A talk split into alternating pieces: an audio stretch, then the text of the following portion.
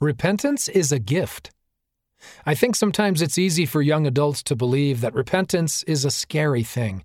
It's true that it can be scary to admit what we've done if we're afraid it means a loss of love from people we care about or from our Heavenly Father.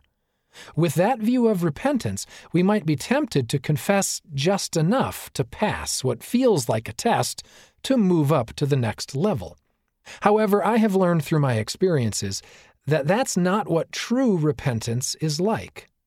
Repentance isn't always comfortable, but if we understand how much the Lord loves us and wants to help us, the fear melts away as we exercise our faith in His ability to make us clean.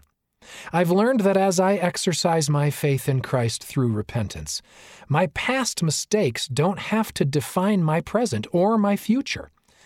In digital only articles, Evita points out that true repentance brings us gratitude for the Savior and His atonement, and gives us strength to resist future temptation.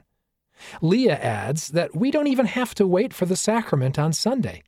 Turning to the Lord through repentance each day gives us power to break even small habits that take us away from Him.